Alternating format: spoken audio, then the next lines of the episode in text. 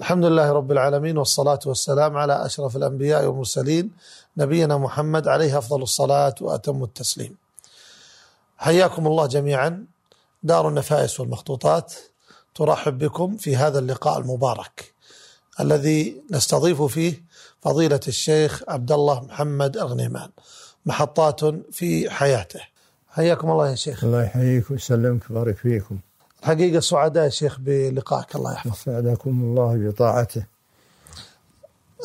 قبل المقدمة، قبل أن نبدأ يا شيخ، يعني ماذا ترغب أن تقول؟ الله يحفظك. بسم الله الرحمن الرحيم، الحمد لله رب العالمين، صلى الله وسلم وبارك على عبده ورسوله نبينا محمد وعلى آله وصحابته سلم تسليما كثيرا، وبعد. اللهم صل وسلم.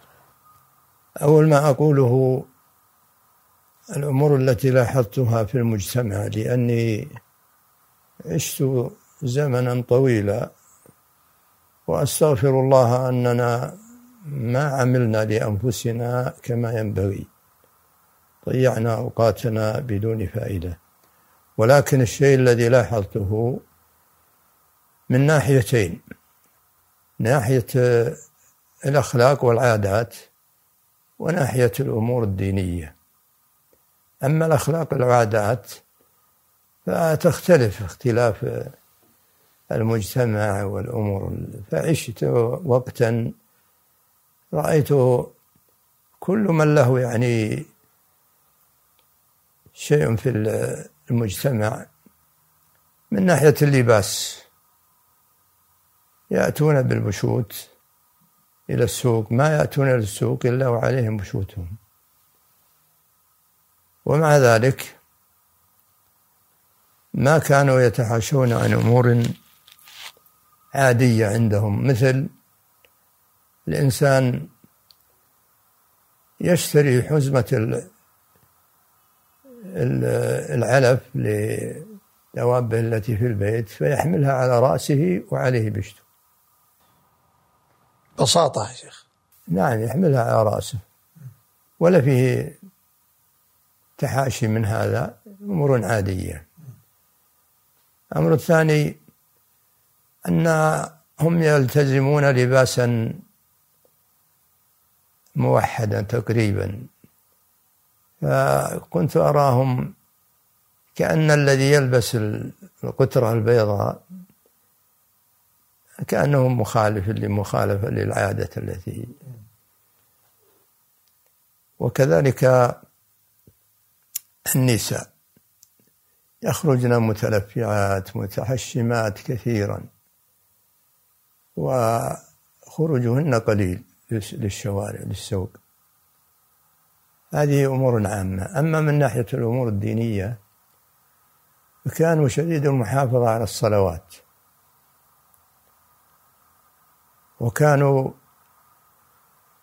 يتفقدون في صلاة الفجر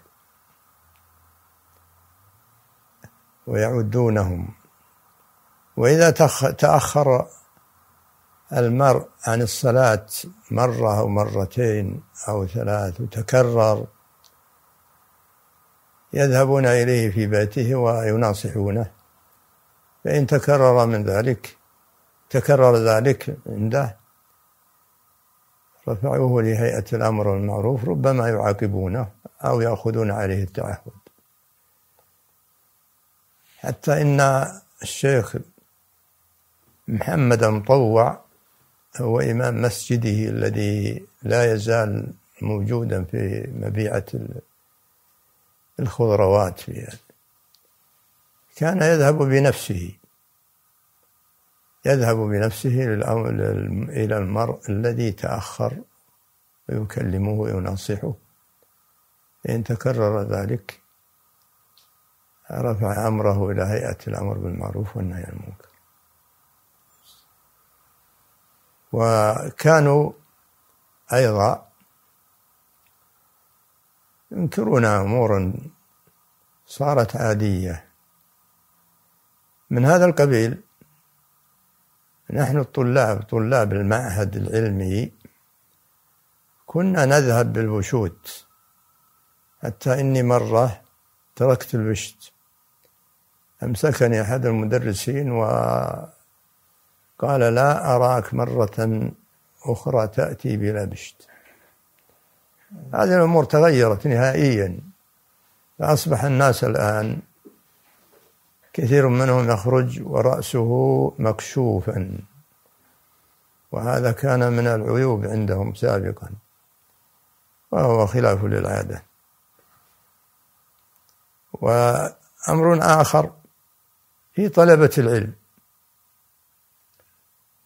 كنا نشاهد الذين يطلبون العلم إذا جلسوا عند المشايخ، وجلوسهم عند المشايخ في المساجد، وأخذ فترة يعني ليست الطويلة تغير في خلقه يعني، وفي لباسه وفي هيئته وفي مقاله، ويتميز عن غيره. بينما في الوقت الحاضر الدراسة كانت أكثر وألزم، فمثلا طالب يدرس في الابتدائي ست سنوات، وفي المتوسط والثانوي مثلها، وفي الجامعة أربع سنوات. وإذا كان الدراسات أيضا أربع سنوات فهذه قرابة عشرين سنة دراسة. ثم إذا تخرج نهائي كثير منهم لا تميزه عن العامي، لا في شكله ولا في خلقه ولا في هيئته، وهذا يجب أنه يعني يلاحظ ما السبب. فأرى أن السبب في هذا عدم العمل بالعلم الذي يتعلمه.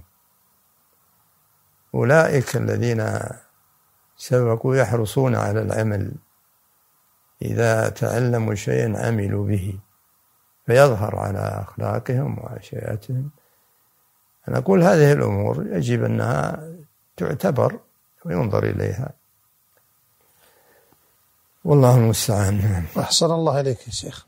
شيخنا الفاضل، لو تعرفنا بشيخ سنة الميلاد والمكان والنشأة يعني في الصغر يعني. أما سنة الميلاد فهذه مجهولة لي، لأننا كما هو معلوم عند الجميع أن في القرى وفي غيرها ما يهتمون بهذا الشيء، ولا هناك مستشفيات ولا هناك تسجيل للولادة ولا غير ذلك، إنها أمور عادية ولهذا تهمل. لما دخلنا في المعهد أمرنا أمرني مدير المعهد أن أذهب للمستشفى يحدد السن، وما كنت أعرف ما المقصود. صادفت دكتورا مصريا فقال: كم تريد أن أجعل سنك؟ قلت: ما تريد أنت. قال: أجعلك ثلاثين سنة. قلت: ما تريد. فكتب لي ثلاثين سنة، ووافق هذا سنة يعني ألف وثلاثمائة وثلاثة وخمسين. هذا حقيقة الأمر. حفظك الله يا شيخ، لعلك تحدثنا عن مكان الميلاد. المكان في الشمسية. أكل وقت الشمسية عبارة عن بلد، قرية صغيرة متطرفة ما فيها تدريس إلا الكتاتيب التي يدرسون القرآن، وهي قليلة أيضا. ثم الناس مشغولون في طلب المعيشة، ما يتفرغ إلا قلة لهذا الأمر. فكنت أنا من هؤلاء القلة الذين لا يتفرغون، لأن والدي رحمه الله كان فقيرا، وكان يصحب يصحبني كثيرا معه إلى طلب العادة التي إما حطب وإما حشيش، مع أني لا أنفعه في ذلك، إما أرد البعير أو ما أشبه ذلك فقط، وإلا ما أستطيع أصنع شيء. ولكن الظاهر أنهم يريدون هذا للتدريب، يدربون أولادهم على ما هم عليه. فكان يأخذني من ال... عند المدرس الذي يدرس القرآن لأجل هذا. آه ثم مات وهو وأنا صغير، توفي، وخلف جملا كل الذي وراه بعير واحد. فكان لي أخوة ولي خالتي التي هي أخت أمي تزوجها بعد وفاة أمي، وأمي توفيت وأنا صغير وأنا طفل رحمه الله. ثم اشتغلت على هذا البعير وقدر الله جل وعلا أنه يموت والحمد لله. ثم فتحت المدرسة، مدرسة الحكومية في الشمسية، ففرحت ودخلتها وأمضيت ثلاثة شهور. ولكن بعد ذلك كان خالي أحد المدرسين فيها فأمسك بيدي وأخرجني من المدرسة وقال: لا أراك في المدرسة ساعة. أين أذهب؟ قال: اذهب لطلب الرزق. فذهبت للاشتغال، ومن ضمن ذلك كنت أسرح بالغنم ثم بالإبل بأجرة رمزية بسيطة جدا. ثم بعد ذلك اتجهت للعمل لطلب الرزق لي ولإخوتي، ولكنت أنا الذي يعني أسعى عليهم. ومما قدره الله لي خيرا والحمد لله أني لما ذهبت إلى الرياض ما وجدت أحدا يشغلني لأني صغير السن.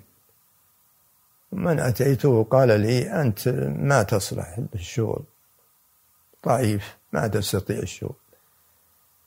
فاتجهت إلى الفلاحة، إلى الفلاليح، لعلي أجد عندهم شيئا من الأمور السهلة، ولكني لم أجد.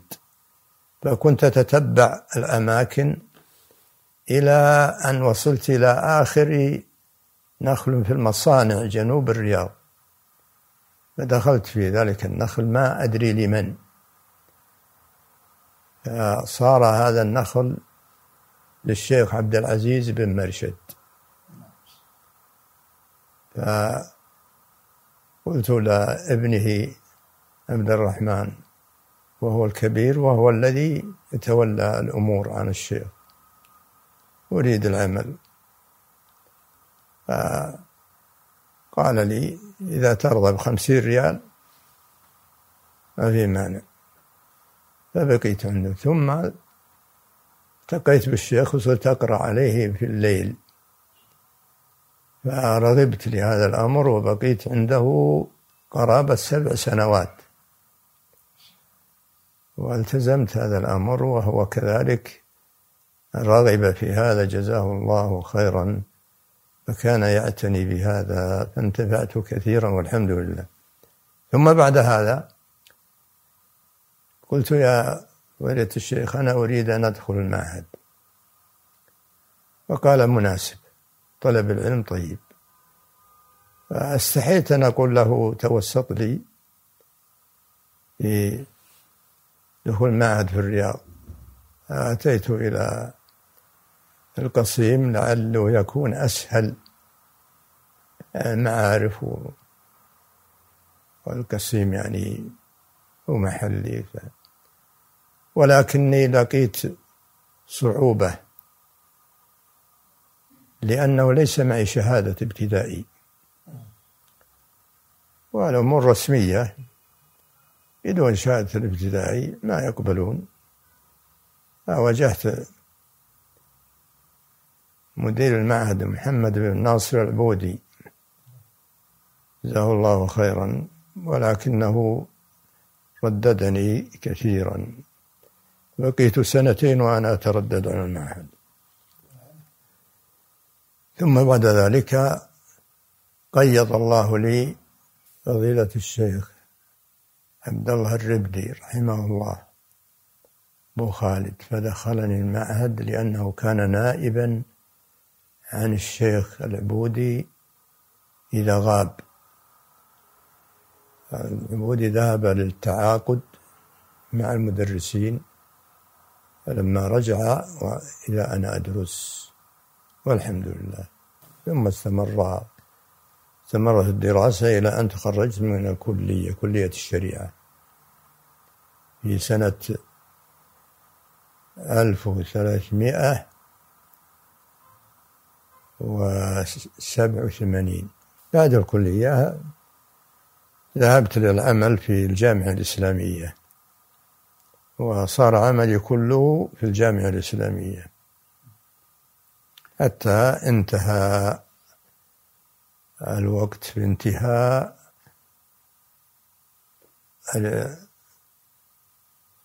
الهوية، يعني الوقت الهوية التي سجلت سنة ثلاثة وخمسين.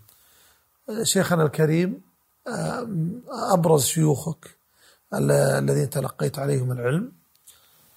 أبرز المشايخ اللي طلبت عليهم العلم وتأثرت بهم كثيرا هو الشيخ عبد العزيز بن مرشد رحمه الله، وقد بقيت معه تقرأ ما يقرب من إحدى عشرة سنة وأنا أدرس عليه، ودراستي عليه أولا كانت مع العمل، ثم أخيرا كانت مع الدراسة وأنا أدرس الكلية، خاصة بعد العصر كل يوم عنده إلى غروب الشمس في بيته رحمه الله. فقرأت عليه كتب كثيرة وتأثرت به كثيرا وانتفعت من من مصاحبته، وقد بذل جهدا جزاه الله خير. أسأل الله جل وعلا أن يرفع منزلته في جنات النعيم. وغيره الشيخ محمد مطوع، قد بقيت عنده في المسجد سنتين وأنا سأكن في مسجده وأدرس عليه، وكان وقته كله تدريس إلا ما شاء الله. وكان يبدأ بعد صلاة الفجر ولا ينتهي الدرس إلا بعد ما ترتفع الشمس، وينتهي كل الذين يقرؤون عنده. ثم إذا صلى الظهر جلس إلى قرابة العصر، أحيانا يذهب يتوضأ ويأخذ شيئا من القهوة، وأحيانا حسب ما يكون الطلاب عنده. ثم إذا صلى العصر جلس إلى غروب الشمس إلى صلاة المغرب، ثم يواصل بعد المغرب إلى صلاة العشاء، وبعد صلاة العشاء يذهب يبيت لأنه يقوم الليل رحمه الله. فكان الطلاب كل يقرأ بما يناسبه، يأتي بكتابه ويقرأ على الشيخ، ليس هناك تنظيما يعني معينا أنه يقرأ في كتاب معين أو غيره، ويقرر رحمه الله. فكان يعني في حالته في تقاه لله جل وعلا وتقشفه وتزهده وكثرة مواعظه يؤثر أكثر من تأثيره في تقرير العلم. هؤلاء أبرز ما درسنا. من المشايخ الذين درسنا في المعهد كثيرين وتأثرنا منهم كثيرا، وكانوا يجتهدون جزاهم الله خيرا في توجيه الطلاب وفي تحسينهم. منهم الشيخ الحبلي رحمه الله الحبلي، ومنهم السكيتي، ومنهم عبد الله الخضيري رحمه الله، وغيرهم من المشايخ الذين درسنا عليهم. فضيلة الشيخ، علمت أن لك عدة رحلات، حدثنا تكرما منك عن رحلتك إلى مصر.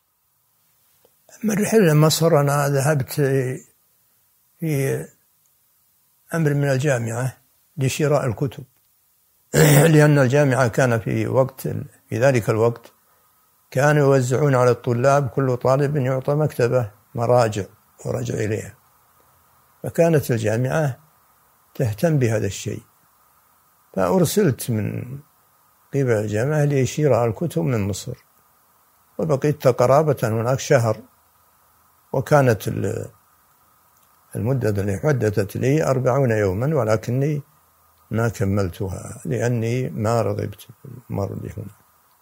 ولعلك تسلط الضوء يا شيخ أيضا على رحلتك إلى أوزبكستان.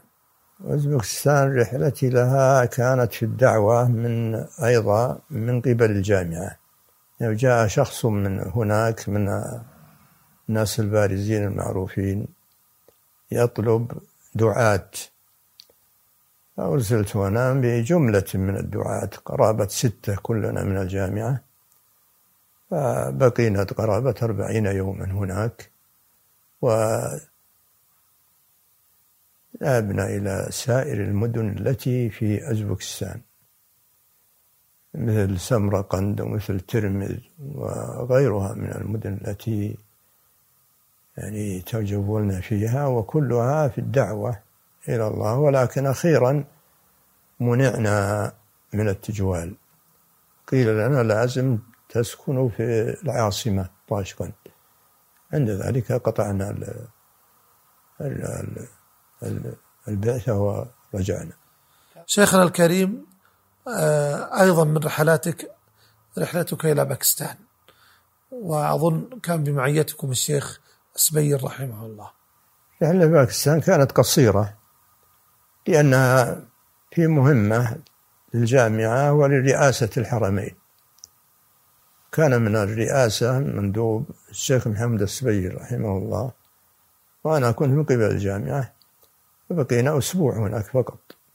التقينا بضياء الحق لأنهم كانوا يقدرون الشيخ كثيرا، الشيخ محمد السبيل يكونه إمام في الحرم المكي قدروه كثيرا واستقبلوه استقبالا أشبه باستقبال الملوك. شيخنا الكريم، من رحلاتك أيضا إلى بلاد الهند، وكانت للتدريس، لعلك تلقي الضوء عليها. أما الهند فالرحلة للهند للتدريس، لأن الهند في مدينة بنارس جامعة لأهل الحديث اسمها جامعة بنارس، جامعة السلفية، فطلبوا من الملك فيصل رحمه الله مدرسين.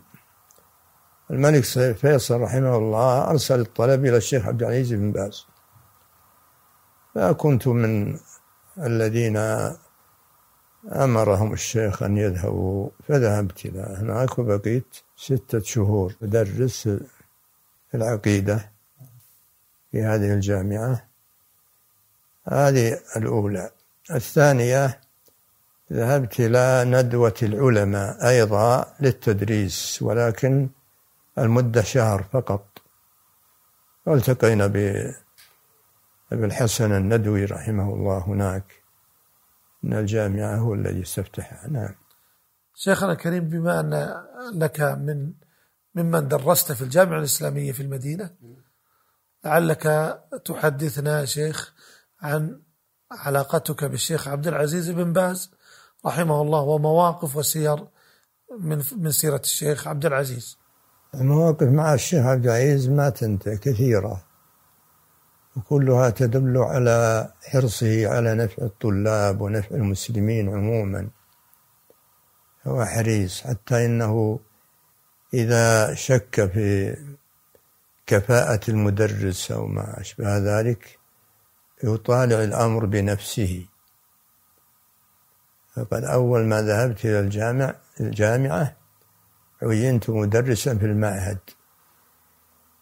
المعهد هو الجامعة فيها معهد متوسط ومعهد ثانوي،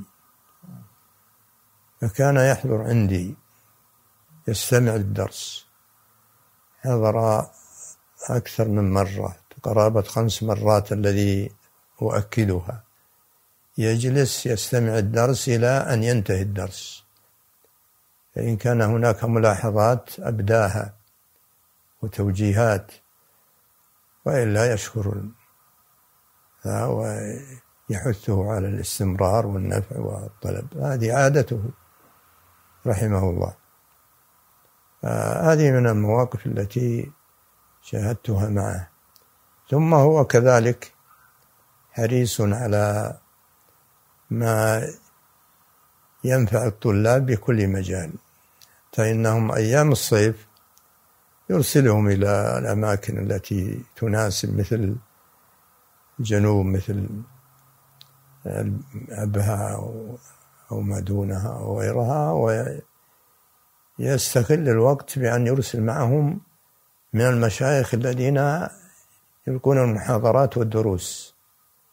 تكون عبارة دراسة أو أبلغ من الدراسة في هذه الرحلات للطلاب، ينتفعون كثيرا لأنهم معهم المشايخ الذين يحرصون على هذا الشيء بأمر الشيخ رحمه الله. الشيخ ما كان له درس لأنه مشغول في الإدارة، هو مدير الجامعة نائبا عن الشيخ محمد بن إبراهيم رحمه الله، فأعماله كثيرة جدا، ومع ذلك يعني يشتغل بالإفتاء وبالطلبات التي تأتيه كثيرا. نعم، الناس يتجهون إليه، أحد يطلب الدنيا وأحد يطلب الإفتاء والأمور التي يقعون فيها من الأمور التي يريدون التخلص منها، وكثيرا مسائل الطلاق ما يأتون إليه. وكان رحمه الله يحب نفع المسلمين كثيرا ويتعب في هذا الشيء تعب، وله مواقف معروفة ما تخفى على الناس في هذا. أذكر من المواقف العجيبة حدثني عنها الشيخ عمر فلاته رحمه الله، أن طالبا من طلاب أفريقيا تأخر رسب أربع مرات، والنظام نظام الجامعة إذا رسب الطالب أربع مرات يفصل الجامعة ويسفر. عرض عليه وقال سفروه، قيل له أنه يحتاج إلى تذاكر والمفروض له تذكرة، وإذا كان معه زوجة يعطى تذكرة مع زوجته. فيقول إني طلبت منه السهل، وقال ما أستطيع لأن عندي ثمانية أطفال ما أستطيع أسافر.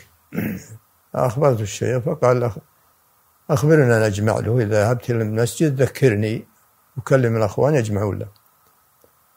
لما ذكرته قال دع هذا لأن الأخوان يمكن يجمعون ألف ريال ما تسوي فيه ما تسوي فيه شيء، ولكن سنكتب للأمير سلطان رحمه الله يرسل له الشيء. فكتب وأرسل الأمير سلطان له المطلوب، يقول فأخذته وأعطيته إياه. وبعد فترة من الأيام وجدته ما سافر، فسألته قال الذي أعطيتني وفيت به الناس، أنا كنت مديون. قلت هذه مشكلة أنا وقعت فيها، هذا من عملي. أخبرت الشيخ بذلك وقال جزاه الله خير دام عفو الناس. قلت ماذا نصنع فيه؟ فجمعوا له، ولما جمع له أيضا أعطيته الفلوس، إني ما اتعظت بالأمر الأول ثقة بأنه انتهى طلبه وسيذهب. بعد أيام وجدته لم يذهب، فقلت له قال الفلوس اللي أعطيتني اشتريت بها هدايا، أتريد أن أذهب البلاد ما معي شيء؟ أخبرت الشيخ، فقال الشيخ أعطوه راتبي. قلت أعطيناه راتب الشيخ ذهب به. أيضا فضيلة الشيخ فضيلة الشيخ محمد الأمين الشنقيطي رحمه الله، حقيقة ما لي مواقف معه، وإنما كنا نستمع إلى دروسه في المسجد النبوي وفي رمضان في التفسير. كان إذا صلى العصر بدأ إلى أذان المغرب كل يوم في المسجد النبوي، ولهذا بقي سنوات حنا استعمله، وفسر القرآن مرتين في هذا المكان. وكان رحمه الله أحيانا يقول عند انتهاء الدرس أنا أعرف أن الحاضرين فيهم طلبة علم، وفيهم متوسط الحال، وفيهم عوام، فنحن نراعيهم فيما نقوله. هذا يعني معناه أنه لا يأتي بما عنده بكل ما عنده، وإنما يأتي بالشيء المناسب للحاضرين رحمه الله. ومما أقول سمعت يا شيخ أن الشيخ محمد الأمين الشنقيطي رحمه الله كان يتحرى الصلاة في الروضة. هو الظاهر أنه يرى أن قول الرسول صلى الله عليه وسلم صلاة في مسجدي هذا، هذا إشارة إلى الموجود في وقت الرسول، فكأنه يرى أن المضاعفة فيما هو مبني وقت الرسول صلى الله عليه وسلم للإشارة، فلهذا كنت أراه يتحرى الصلاة في المبني أيام الرسول صلى الله عليه وسلم. الله أعلم. شيخنا الكريم، هل هناك مواقف مع فضيلة الشيخ محمد ناصر الدين الألباني رحمه الله؟ الشيخ الألباني مثل غير من المشايخ لأنهم يشتغلون في التدريس، وأنا أشتغل في التدريس، فمثل هذا ما فيه مواقف إلا مناسبات تأتي، وإذا جاءت المناسبات فالكلام للشيخ رحمه الله لأنه يجمعهم، وأحيانا للتوجيه وأحيانا للحث على إرشاد الطلاب والحرص وغير ذلك. المواقف مع الشيخ رحمه الله يعني مواقفهم عموما وليست خاصة بي علي، ولكن في مرة من المرات كان ساكن معي في العمارة التي ساكن فيها أحد تلامذة الشيخ، فقال لي إني عزمت الشيخ سيأتي تعال. قلت إذا جاء الشيخ فأخبرني، أنا في المكتبة. لما جاء الشيخ أخبرني فأتيت، وإذا المجلس مملوء من الطلاب، معروف الشيخ يعني يتابع الطلاب ويسجلون كلامه وأسئلة وغير ذلك. لما دخلت قصدته للتسليم عليه، وكان في وسط المجلس يعني ليس من ملء الباب، فقال لي لا، اذهب إلى اليمين الذي دخلت على يمينك فابدأ بالسلام عليهم حتى تصل إلي سلم علي. قلت له يا شيخ أنت الكبير وأنت الذي لك الحق، وهؤلاء كلهم طلابي أعرفهم، أنا أقصدك أسلم عليك خصوصا لك، وقبل وسلم.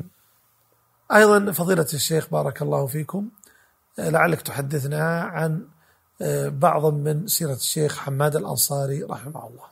الشيخ حماد الأنصاري رحمه الله فله مواقف كثيرة، ولكن كلها يعني مواقف علمية ومسائل خاصة معه في أمور العقيدة وأمور الحديث وغيرها، فهي كثيرة المواقف بهذا الناحية، وهذه ما ما فيها ميزة عن غيري غيري مشترك معه في هذا. هل هناك مواقف مع فضيلة الشيخ عبد المحسن العباد حفظه الله؟ الشيخ عبد المحسن العباد جعل الله جل وعلا له البركة في عمره وفي عمله، كان هو الذي ناب بعد الشيخ الجامعة، وكان حريصا كثيرا على نفع الطلاب وأن يسير سيرة, سيرة الشيخ. كان يعني من المواقف التي كنت هناك جعلت رئيسا للعقيدة في الجامعة، قال لي ضع منهج العقيدة واجعله واجعل التوحيد في كلية الدعوة وأصول الدين متميز، لأن الكليات ما فيه التوحيد في السنة الرابعة شيء منه.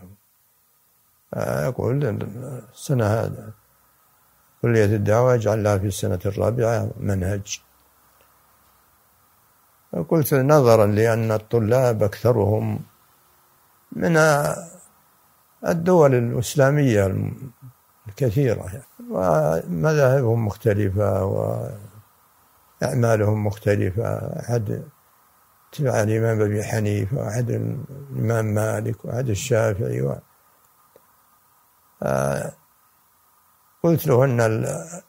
أني أرى أن المناسب أن يوضع كتاب التوحيد من صحيح البخاري، لأن البخاري جعل الله له القبول في يكون عند كل أحد. لو وضعنا مثلا كتاب التوحيد للشيخ محمد أو نحو هذا يعني قد يكون فيه شيء من النظرات.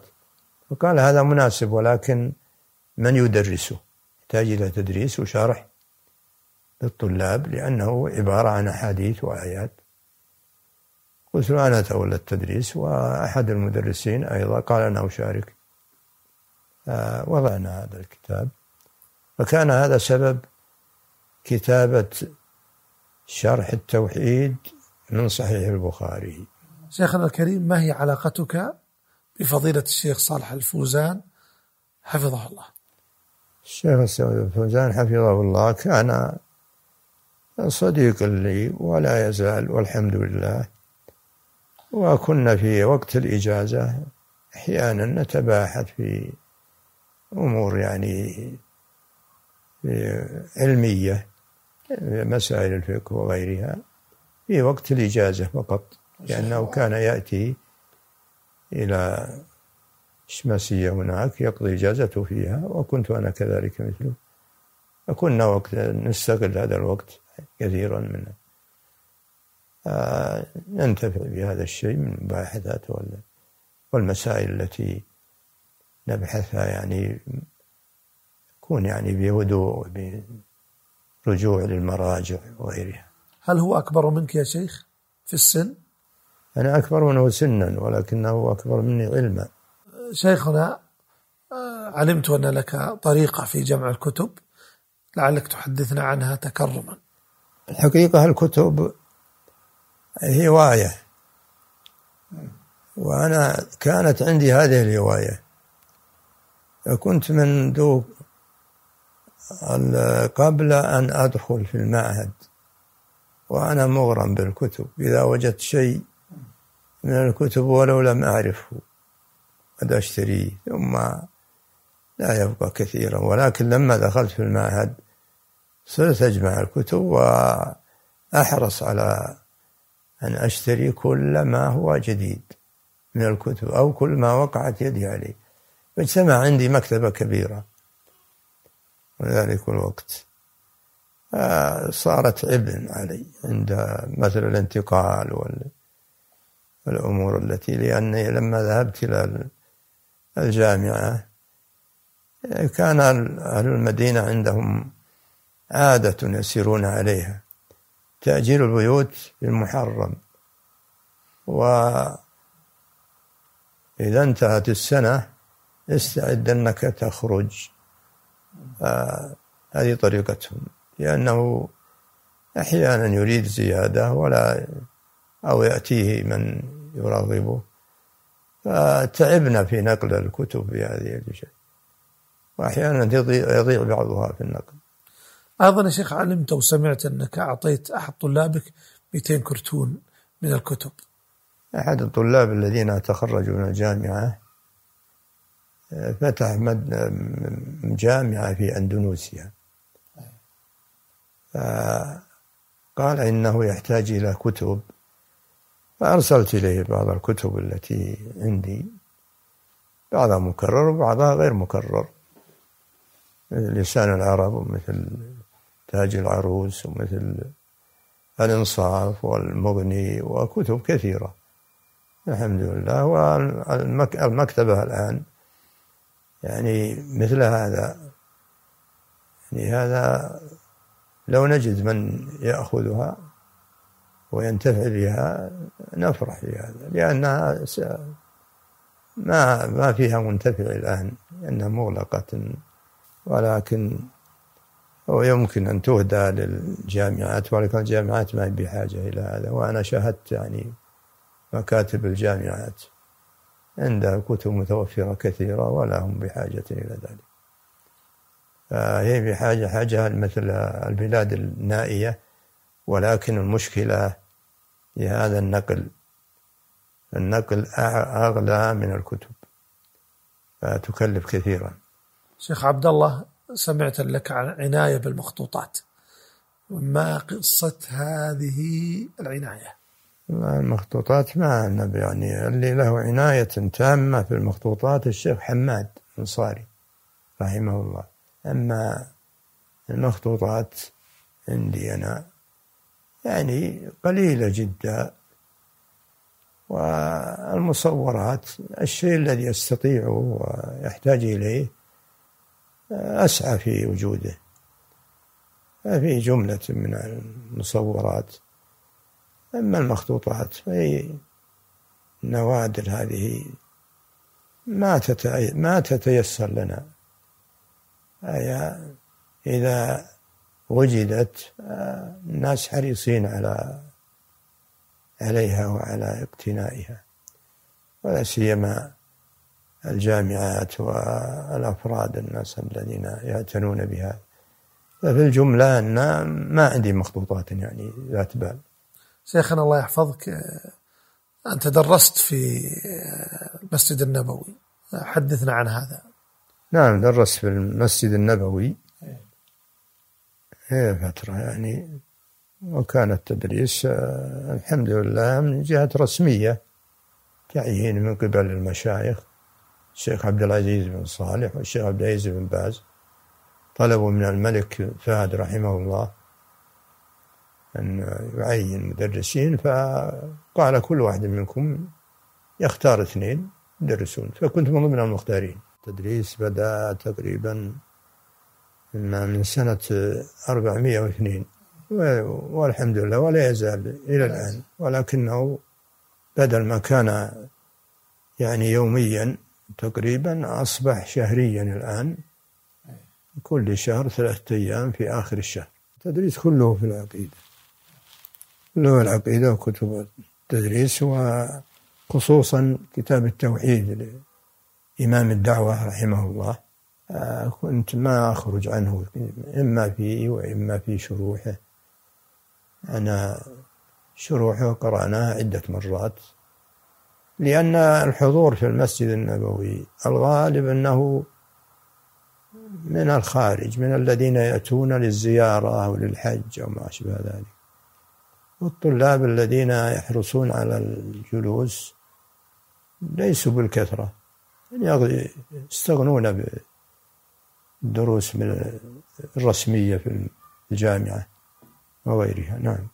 أيضا سمعت أن الشيخ أنك درست خمس سنوات عدد قليل من الطلاب. لا، هذا هنا بعدما أتيت إلى هنا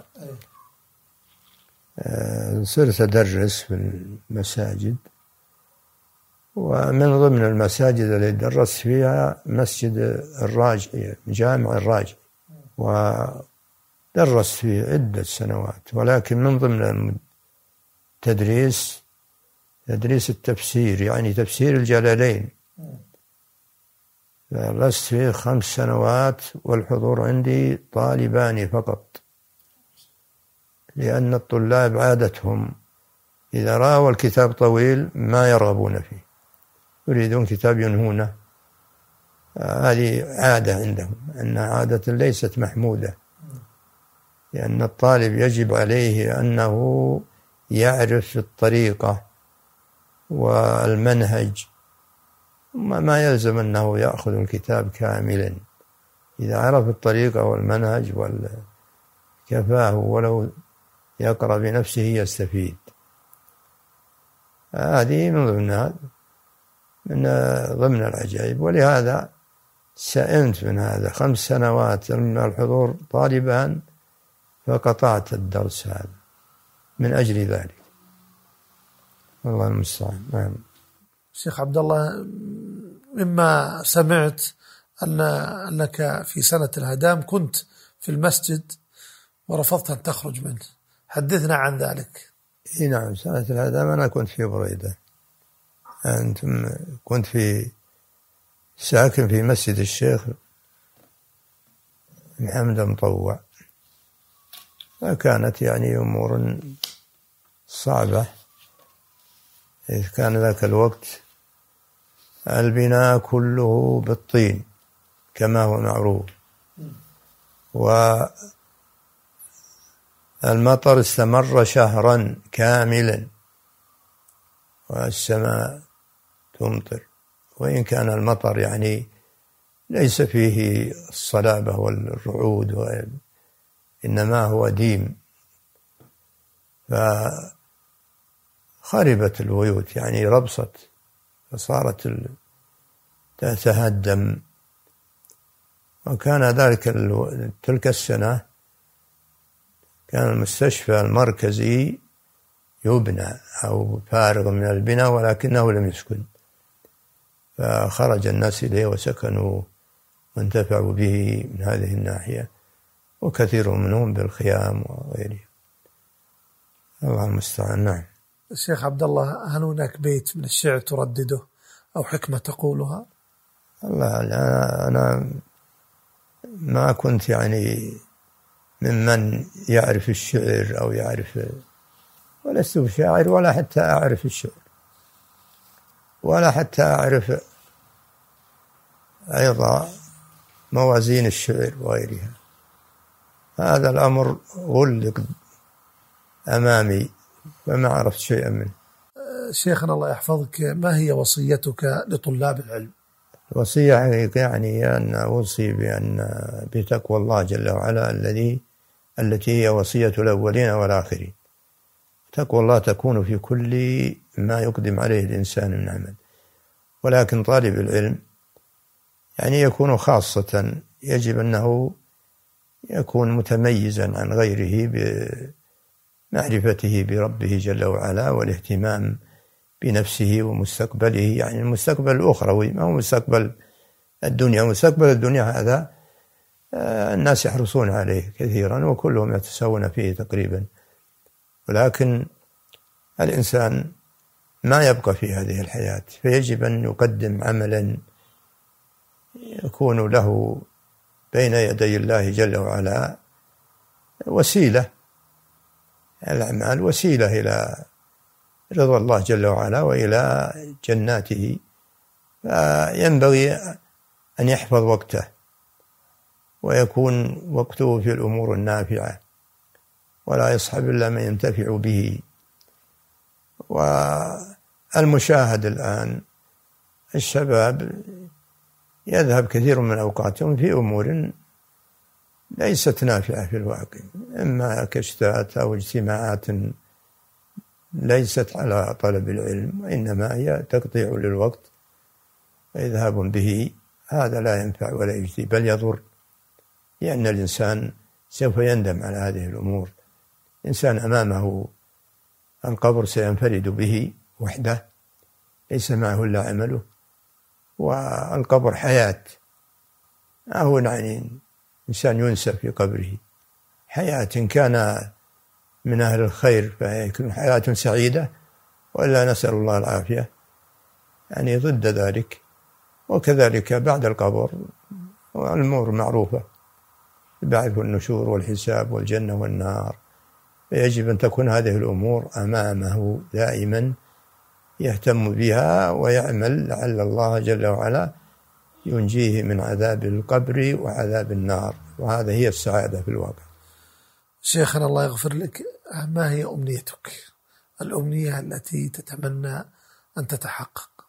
الله المستعان. أنا أمنيتي الله المالي، لأني مسكين ما عندي يعني أمنيات ولا عندي، ولكن الأمنية أني تغفر ذنوبي وأتوفى على عمل صالح، هذا الذي أتمناه. وأما أمور الدنيا فالحمد لله ليس علينا فيها قاصر، الدنيا جاءتنا من كل من كل وجه، فنسأل الله أن يسلمنا منها ومن تبعاتها، والأمر بيد الله جل وعلا. أقول يعني يجب على كل من يهتم بنفسه أنه ما ينسى ما أمامه، لا ينسى القبر الذي سينفرد به، ولا ينسى وقوفه بين يدي الله، ولا ينسى ماد ينصرف من الموقف إلى أي مكان. ذكر عن معاذ بن جبل رضي الله عنه أنه لما حضرته الوفاة بكى، فقيل له ما يبكي؟ قال ما أدري هذه الليلة، ما أدري ما صبيحتها، هل أكون إلى الجنة أو إلى النار؟ فالناس فريقان، ليس هناك فريق ثالث، إما سعداء وإما أشقياء. هو الذي كان يقول الرسول صلى الله عليه وسلم قال له أخبرني عن أمر يدخلني الجنة ويبعدني من النار، فقال لقد سألت عن عظيم، وإنه لسهل ميسور على من سهله الله ويسره عليه، تعبد الله لا تشرك به شيئا، وتقيم الصلاة وتؤتي الزكاة وتصوم رمضان وتحج البيت إن استطعت إليه سبيل. فهذه الأمور هي التي يدخل بها بسببها الإنسان الجنة، وهي سهلة على من سهلها الله عليه، والعلم عند الله جل وعلا، ونسأله التوفيق لنا ولإخواننا المسلمين عموما، وصلى الله وسلم على عبده ورسوله نبينا محمد. أشكرك فضيلة الشيخ على هذا اللقاء الثري الذي أتحفتنا به، جعل الله ذلك في ميزان حسناتكم. إلى هنا أيها الإخوة ننتهي في هذه الحلقة الطيبة المباركة التي سرنا فيها مع فضيلة الشيخ عبد الله الغنيمان حفظه الله. أسأل الله عز وجل لنا وللشيخ عبد الله التوفيق والسداد، وأن يرزقنا وإياه صالح الأعمال، والله أعلم، وصلى الله وسلم على نبينا محمد.